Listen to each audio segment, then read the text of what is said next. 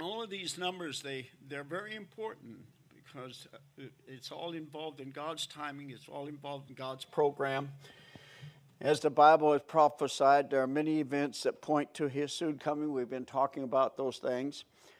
And here Daniel is. This is going back some 350 years before the time of Jesus Christ. Uh, Israel was brought into captivity because of their rebellion against God. God had promised that he would raise up his servant Nebuchadnezzar to bring them into captivity because of their failure to obey God. And uh, as a result of that, they were in captivity as promised by Jeremiah for 70 years.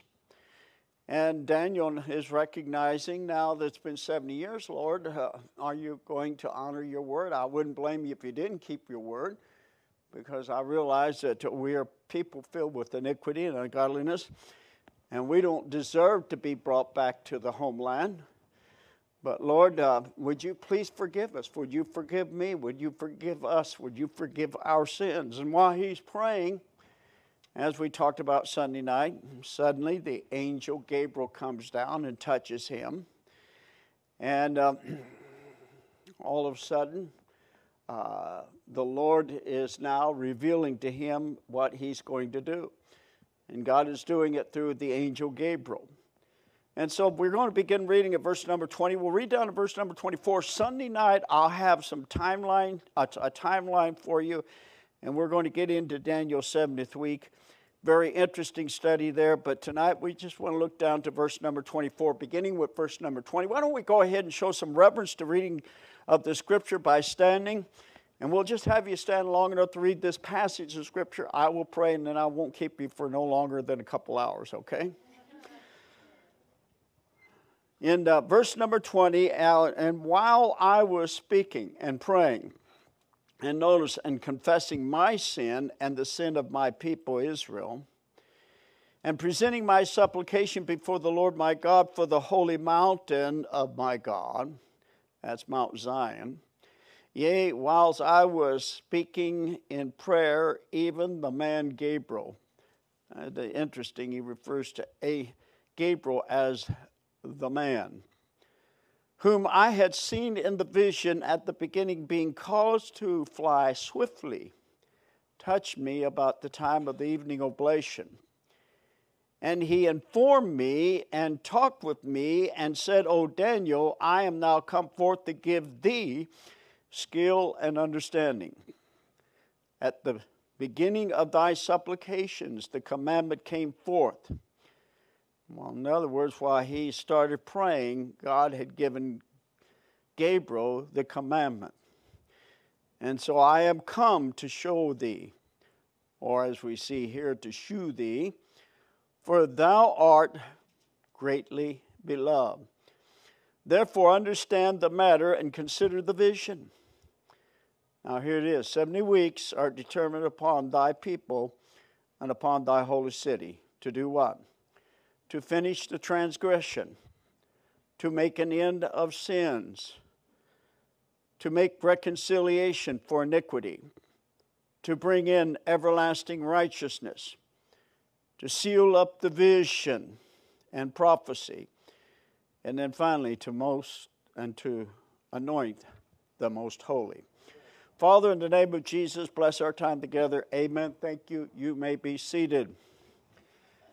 All right, so here, while Daniel is praying, he is touched by an angel. Someone wrote some stories about that, and there's a series of movies called Touched by an Angel, but they weren't touched by the angel Gabriel. And so he had been touched by this angel Gabriel before. And uh, he was told before that he was greatly beloved. It's interesting that God has given angels to minister over us. Angels are given charge over us, as we see in Psalms 91, verse number 11. You have an angel that's been given charge over you, but many times more than just one angel. We find that angels are encamped round about us in Psalms 34, verse number 7. We learn that angels are ministering spirits that are sent by God to watch over us, according to Hebrews chapter 1 and verse number 14. And uh, you'd be surprised to know how much demonic beings that are out there in the world, that are out there kind of floating around, they have uh, power to influence people whose hearts are not stayed upon the Lord. They have power to convince people to do evil and wicked things. And so they are out there and they have power to destroy. We read the story there in 2 Kings chapter 6 concerning the enemy that was coming in to destroy Israel. And Elijah was praying, and, and his servant was fearful of what was going to happen. And Elijah prayed and asked the Lord to open his servant's eyes so that he could see what God was providing to protect the children of Israel. And so we read that uh, he said to his servant, Fear not, for they that be with us are more than they that be with them. We understand that there are a lot of enemies out there that want to attack us, but uh, we have more with us than we do than they do with them. Greater is he that is in us than he that is in the world. And what's interesting is Elijah prayed and said to the Lord, I pray thee open his eyes, the eyes of this young servant, that he may see. And the Lord opened the eyes of the young man, and he saw, and behold, the mountain was full of horses and chariots of fire round about Elisha. I like that. Sometimes, uh, you know, you serve God and you become a powerful servant of the Lord, and you get the attention of the devil. Remember, uh, what was it? The uh, oh, I'm trying to think uh, of those uh, seven sons of Sceva that uh, I don't know. Sceva is a sugar, isn't it? But anyway, uh, they tried to cast out some devils, and and the devil said, "Paul we know and Jesus we know, but who are you?" and they attacked him. You know. And so you don't know how many is out there that want to destroy you. Um, they are by the thousands. Remember uh, that one man possessed of devils. How many devils did he have in him? Legions of devils. And uh, how, how many pigs uh, were ended up being possessed by those devils? Someone help me out. There was, I can't remember. I, that's why I'm asking you. Wasn't there like two or three thousand? And no self respecting pig would have anything to do with the devils, you know. So they all committed suicide. Remember that? So they're out there, and they're out there to influence you. And they were there to try to dis- try to discourage and pull down Daniel. And, and by the way, these demons sometimes can hinder angels. Remember, Gabriel had to, wanted to come and share something more with Daniel. We read that over there in, in uh, chapter 10, and, and we get the story that while Daniel was praying uh, and, uh, and Gabriel was trying to get there, he was hindered by the princes of Persia and the princes of whatever, I can't remember. But it's not talking about those kings, it's talking about these spiritual princes. But Michael, the archangel, came and fought for me, he said. So they're out there. So while Daniel is praying, he learns that he is greatly beloved. You know, there's somehow God has ways of letting us know that he's pleased with us when we're spending time with him. You know, you're, you're not going to you're not going to know that special intimate relationship that God wants to have with you unless you spend time with him. Jesus said, My sheep know me, and I follow them, and I give unto them eternal life, and they shall never perish. So, do you know him, and does he know you? If he knows you, then you're going to have the Spirit of God living in you. The Spirit of God is going to speak to your heart. He's going to convict you. He's going to prompt you. He's going to give you peace. He's going to give you assurance. He will even let you know that He loves you. You know, the Bible makes it very clear that when He does that, then we can't help but cry back and say, Papa, Papa, I love you, because we're loved of our Heavenly Father. And we have to have that special relationship before we can experience that, and that can't happen until you just get alone, spend time with the Lord. It's just something interesting when you spend time with your wife and you get alone and you, you, you, you get away from all the, the crowd and the hassles and away from all the children and you just spend some time together and you get into that special, intimate relationship where you're transparent with each other and, and yet you still love one another. Uh, and that is true with the Lord. He wants us to spend time with Him. He wants us to be transparent with Him. And He wants us to share our heart with Him. And when we do those things, He begins to uh, allow us to know that He loves us by a special embrace that only you can experience. No one can experience it for you. It's hard to really describe. You just have to be there and experience when you have that wonderful relationship with God, and all of a sudden you sense the love of God embracing you, and you just want to say, God, I love you. I don't know if you've ever been there. I hope you have been there.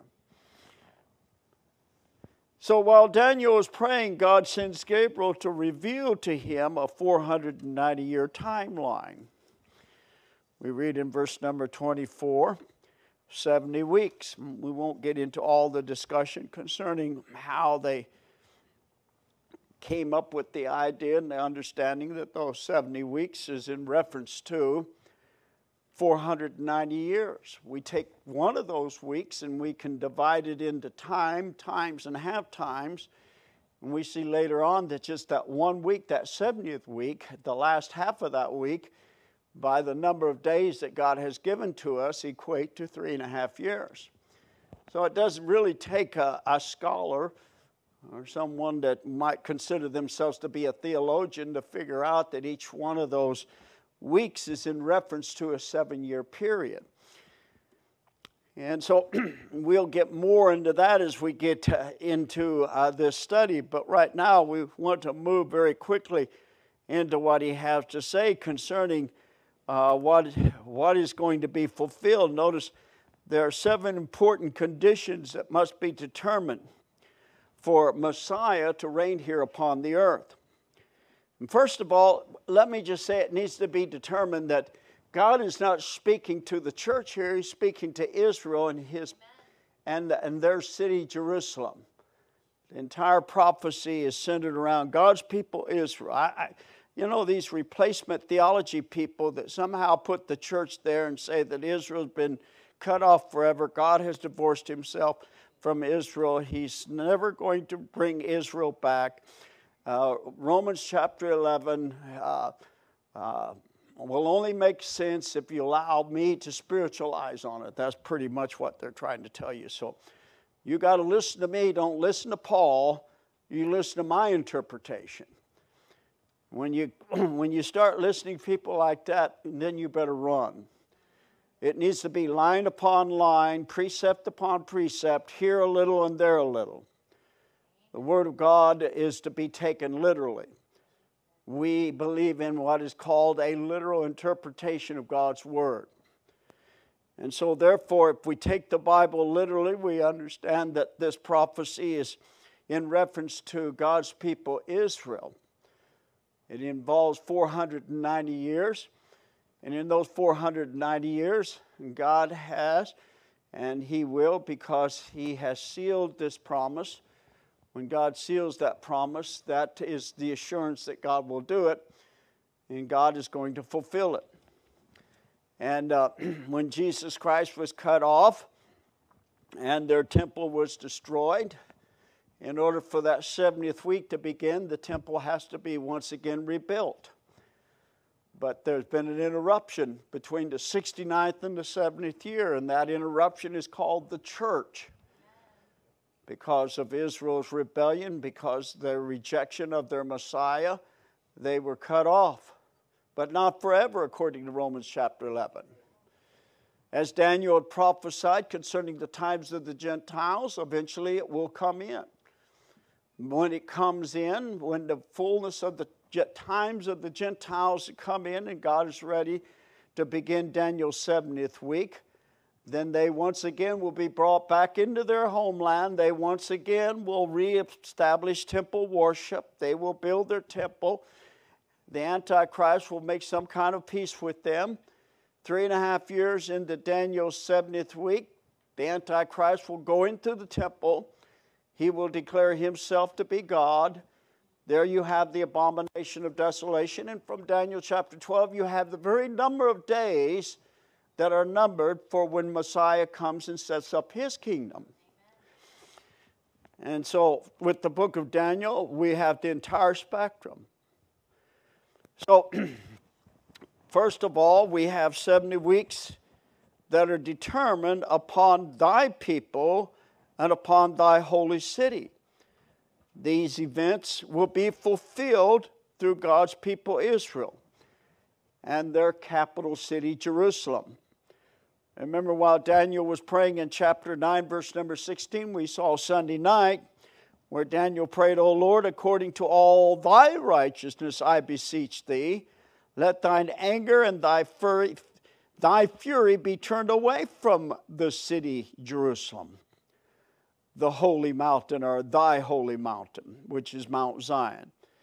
Because for our sins and for the iniquities of our fathers, Jerusalem and thy people are become a reproach to all that are about us. One day God is going to lift that reproach.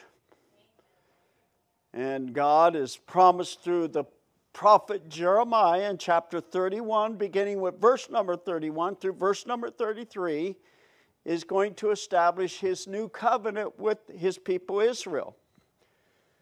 But if you read carefully from the book of Hebrews, beginning with Hebrews chapter 7 all the way through Hebrews chapter 10, giving special attention to Hebrews chapter 8, you'll find that when Jesus Christ went to the cross, he established that new covenant, but Israel rejected that new covenant. And so God had turned to the Gentiles, and He even gave us our own apostle called Paul. But what is interesting is God, in His mercy and in His grace, has told us to not be boastful. If God cut them off, He's able to graft them in. And when he grafts them in, he takes us out. That's called the rapture. Anyway, I don't know if you're with me on that. I may have lost a couple of you, but that's, that's God's program. Israel is going to be used of God in the latter days, and we're seeing it being fulfilled even now. And so we see, secondly, that once it is determined what God is going to do with His people, with His holy city, then He will finish the transgression. Now, what does it mean that to finish the transgression? That means that there are 70 weeks that will be established entirely to bring about the new order that God wants to bring upon this earth. And that is his millennial reign when he comes to set up his kingdom. But in order for that to happen, the rebellion of man has to be finished. And uh, that rebellion isn't finished until God is through spanking the world very hard. And that's Daniel's 70th week. That's what we call Jacob's trouble. Jacob's trouble really involves the last three and a half uh, years of Daniel's 70th week. Man is certainly rebellious. You read over there in Revelation chapter 9, verse number 21, 20 and 21, he's not going to repent of anything. And so finally, uh, God will bring them to complete and total submission. But he's going to do it with a rod of iron. And so, this is what he's in reference to when he talks about to finish the transgression, the 70 weeks at the end of those 70 weeks, he will establish a brand new program and bring an end to the rebellion of mankind. And then, thirdly, to make an end of sin. To make an end of sins, plural, meaning that these 70 weeks will establish a new and redeemed world where sin will be completely restrained. Doesn't mean that sin will no longer be present during the millennial reign, it'll be restrained. Someone sins, they simply die. And so they'll be brought under rule by a rod of iron. And there will be mortal people living upon planet Earth, and some will live a thousand years, some will only live a hundred years, because those that live only a hundred years have, have sin, and God restrains sin. He will not allow sin to continue to move forward, so they'll be dealt with, and they'll be dealt with quickly. And they won't be able to say, The devil made me do it, because he is chained up in the bottomless pit the Antichrist and his false prophet are two men that they don't go to the great white throne judgment. They're cast alive at the coming of Jesus Christ into the lake of fire. And so Jesus Christ will restrain sin. And therefore, we understand he will make an end of sins by restraining sin. And eventually, when Satan is turned loose for a thousand years, and there is the sin of rebellion against his kingdom by a number of people at the end of the millennial reign of the Lord Jesus Christ that is as the sand of the seas, then God will completely destroy this planet and he'll create a brand new planet, and then we go into the eternal kingdom. And once we go into the eternal kingdom, there'll be no more mortal men, there'll be no more fallen nature. Everyone there will be in glorified bodies, and for all of eternity, sin will be remembered no more. And then, fourthly, we understand to make reconciliation for iniquity, meaning that within these 70 years, God will establish reconciliation for man's iniquities and for man's sins. How, he's, how will he do that? through His justice and through His righteousness by taking our sins and paying for those sins upon the cross. And there upon the cross, He will bear our iniquities. This was accomplished when Jesus Christ not only died for our sins, but was buried and rose again. That's why Paul says in Romans chapter 8 and verse or chapter 5 and verse number 8, but God commendeth his love toward us in that while we were yet sinners, Christ died for us. Much more than being now justified by his blood, we shall be saved from wrath through him. For if when we were enemies, we were reconciled to God by the death of the Son, much more being reconciled, we shall be saved by his life. And not only so, but we also joy in God through our Lord Jesus Christ, by whom we have now received the atonement. And so the Lord Jesus Christ, through Calvary, has made reconciliation for iniquity. And then, fifthly, to bring in everlasting righteousness. This means a new order of society will be brought in by Messiah, according to what we see in Isaiah 26 and verse number 9. So thy judgments are in the earth, the inhabitants of the world will learn righteousness. We see over there in Zechariah chapter 14 that there'll be bells of righteousness hanging from the robes of men. There'll be joys of righteousness and joys of salvation all throughout the millennium, there as we read in in Isaiah chapter 12. It'll be a beautiful time.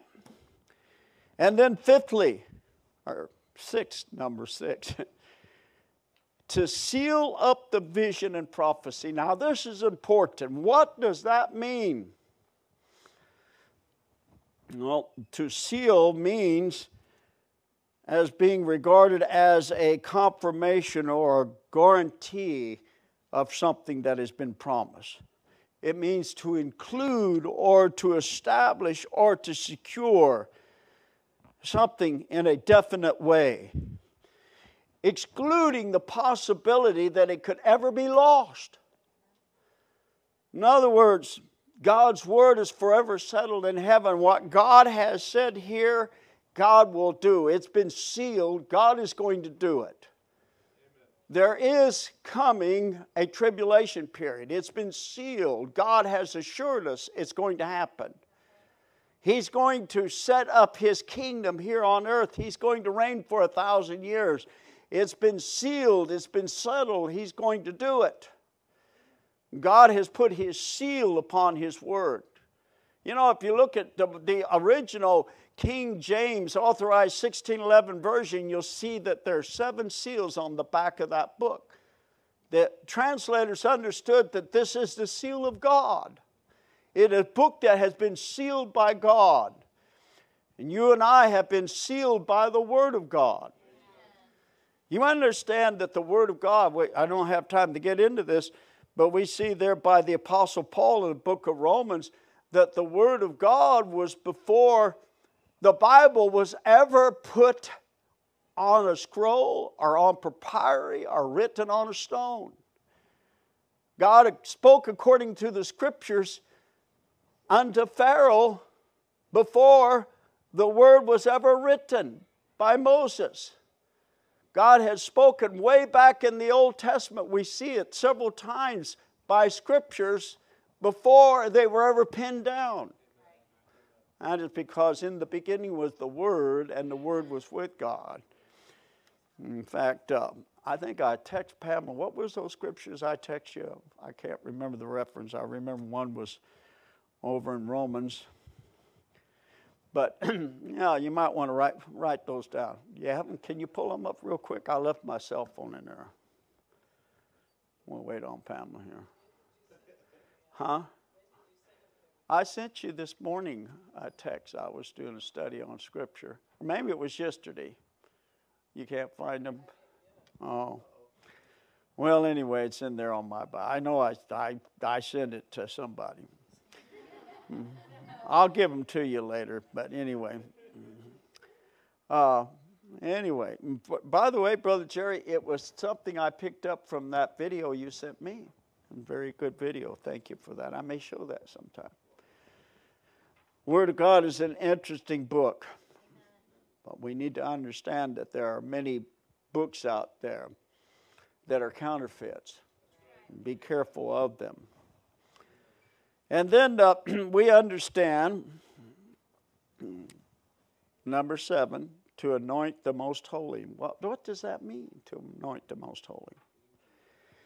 It, it means the most holy place. You see, Jesus Christ, when he died, he was buried. And then the third day he arose from the dead. And then 40 days later he ascended into heaven. And when he ascended into heaven, he remains there as our high priest. But before he went there as high, our high priest. He had to go there soon after he was crucified to anoint the holy place with his own blood. Now, I want you to see something. Let's take our Bibles. Let's look over to the book of Hebrews. We know that all things are purified by the blood, and without the blood, uh, nothing can be cleansed according to God's word. We understand that. And so when we go over to Hebrews chapter 9, let's go there for a moment, if I can find my way over there. Hebrews chapter 9. There in Hebrews chapter 9, let me take a look at my notes here so I don't read a bunch of scripture and keep you here too long. But uh, in Hebrews chapter 9, let's go with verse number 8. The Holy Ghost, this signifying that the way into the holiest of all was not yet made manifest, while as the first tabernacle was yet standing.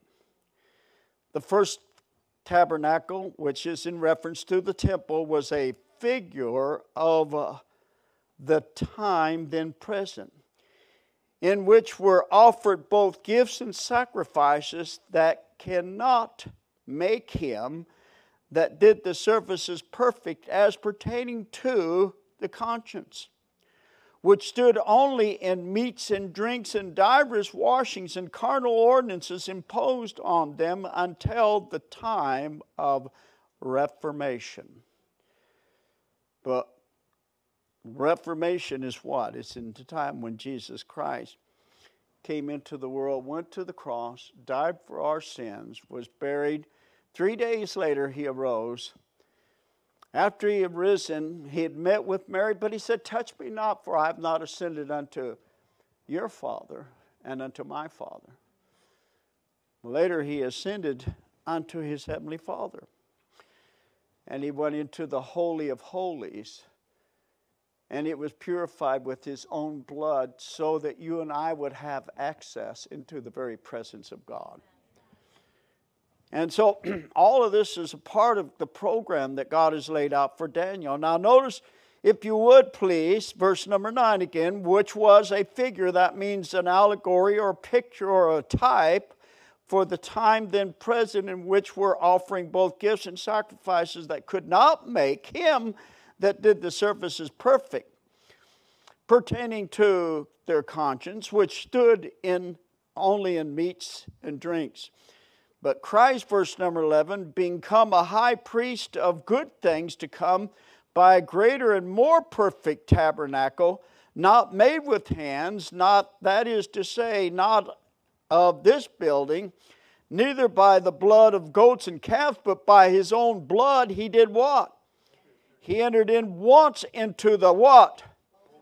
The holy place, having obtained what?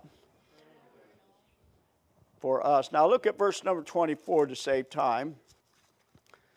Seeing then, verse number 24,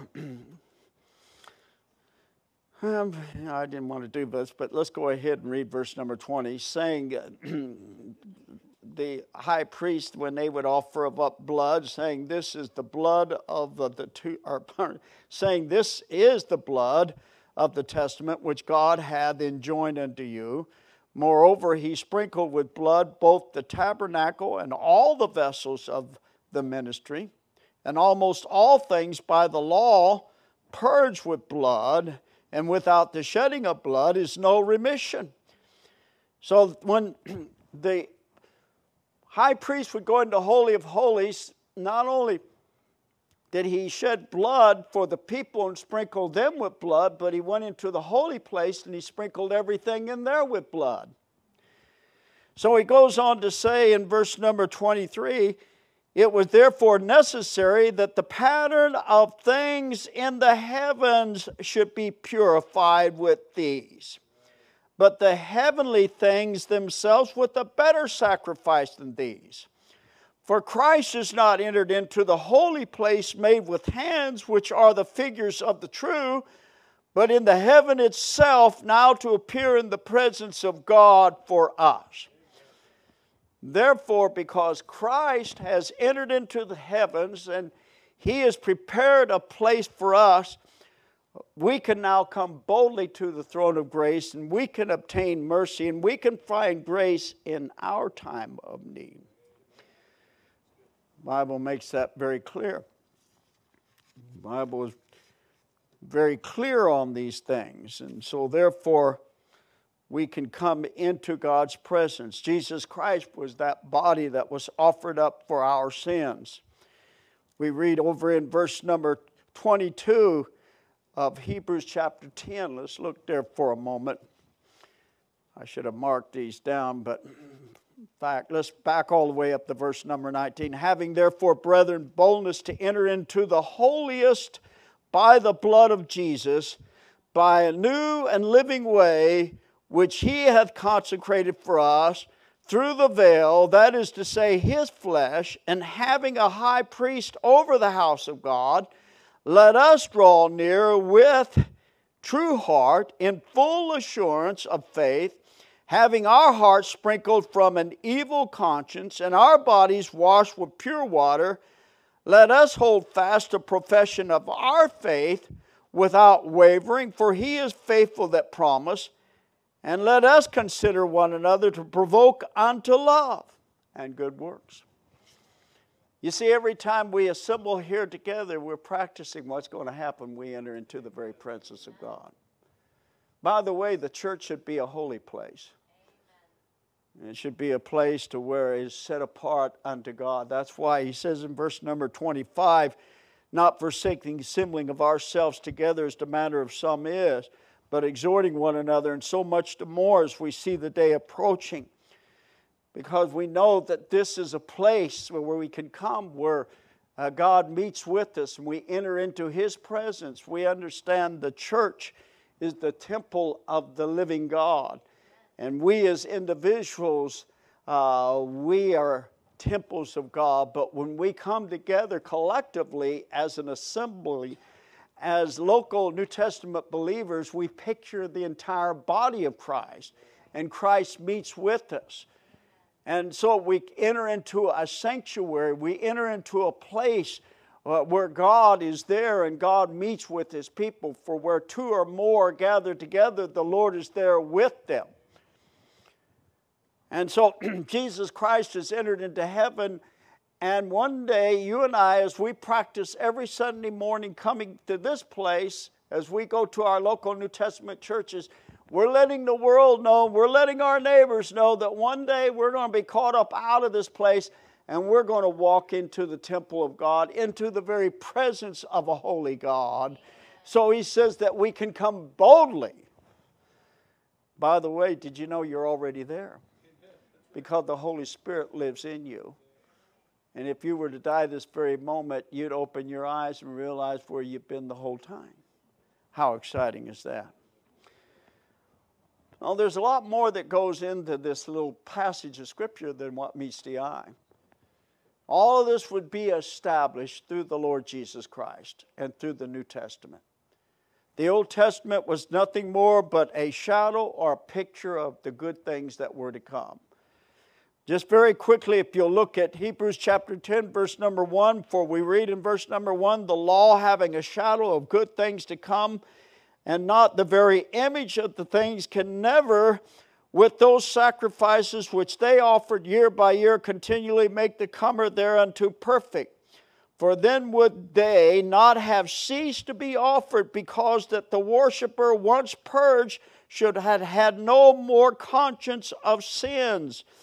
But in those sacrifices, there is a remembrance again made of sins every year. But praise the Lord, the one who is written in the volume of the book. Notice verse number seven. This said I, Lo, I come in the volume of the book. It is written of me to do thy will, O God. Jesus Christ come to do the will of the Father. What was the will of the Father? That He died for us, that He be buried, that He rose, rise from the grave, and He stand in heaven in that holy place and make an atonement for your sins. Notice what is said in verse number 10 by which we are sanctified through the offering of the body of Jesus Christ once for all. Every priest standing daily ministering and offering oftentimes the same sacrifice can never take away sins but this man, after he had offered one sacrifice for sins, forever sat down at the right hand of God.